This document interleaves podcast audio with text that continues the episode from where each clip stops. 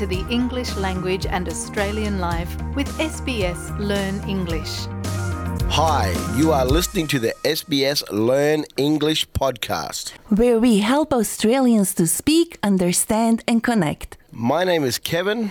My name is Josipa. I'm a proud Ngarrindjeri man from Ngarrindjeri country in South Australia. And I'm a proud Croatian migrant who is still learning the English language.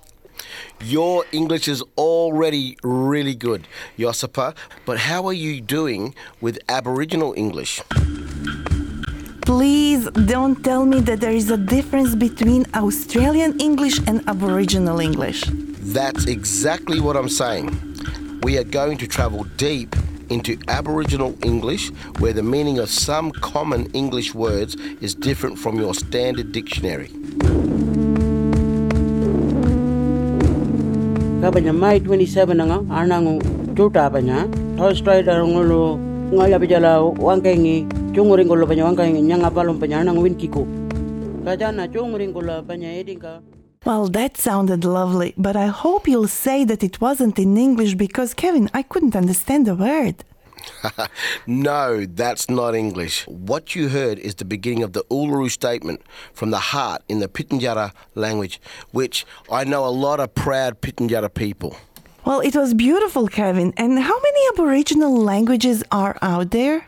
Altogether, there are approximately 250 Aboriginal languages, and if you want to hear some of them, you can search the SBS website, just type Uluru Statement from the Heart, and you'll be able to hear 20 different languages. I'll definitely have a listen. So, where do we start with learning Aboriginal English? Let's start with Welcome to Country. Where else? Because this is Aboriginal land, and it always was and it always will be Aboriginal land. I've heard of a welcome to country, but sometimes at the beginning of events and meetings, there is a ceremony called acknowledgement of country. Is that the same thing? And why do we have welcome to country in the first place? Good question. Before colonisation, my people had law, L O R E, social rules and structures in place to keep order and show respect to each other. For example, you just couldn't walk through another Aboriginal country. You needed to be welcomed into that country for safe travel, physically and spiritually. That's why we do ceremony. It is a sign of respect, and the difference between the two is that the acknowledgement of country is done when there is no traditional owner present to do the ceremony. Welcome to country is always performed by one of the mob that belongs to that country. I see. That's very clear now. Thank you. So, what's the first word you are teaching us today?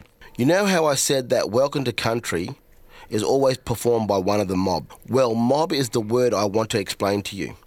Here it says, and I'm reading from the Standard English Dictionary, that a mob is a large crowd of people, especially one that is disorderly and intent on causing trouble or violence.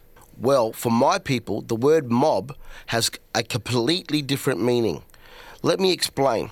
The word mob is a common word used by Aboriginal and Torres Strait Islander people for Aboriginal and Torres Strait Islander people. The word mob for us basically means Aboriginal people. For example, I'm a comedian, so one of my favourite gigs is performing for the mob. I perform for non Indigenous people also, however, I love performing for the mob. Aboriginal comedians will call these mob gigs. So, the English dictionary mob and Aboriginal mob meaning are so different. I think I know who I would rather spend my time with. Yeah, I like hanging out with my mob. I'm a pretty sociable guy, meaning I like to spend time relaxing, socialising with people, and often as it happens, I am in a new place because I travel a lot for work. So I often meet a lot of Aboriginal people, and when we meet each other, we ask each other, Who's your mob? Where are you from? And if there's a social event on, I'll ask, Where do all the mob charge up? Charge up. Wait, what, what does that mean? Well, basically, it means having a few drinks. Uh, you're charging up. I, I have a joke about it. It's usually reserved for only my mob gigs. You know when a white person meets another white person? Yeah. They got that stuff down pat when they meet and greet each other. So another white person will walk up to another white person and go, What do you do? You know? When Aboriginal people meet each other, like, Hey, cuz, who's your mob? Where you from? We make the connection. It's cultural, it's deep. Once we make the connection, then we'll ask you for a spare $20. Oh, come on. so, what else are you teaching us today? Well, another word my mob use often is deadly. So when you hear my mob say deadly, it's not about something that is death or fatal. We are talking about something that is awesome, excellent, or great. That is what deadly means for Aboriginal people. I actually have a funny true story. I won't mention this local government council, but I will say it was in Vic- the state of Victoria. right? Okay.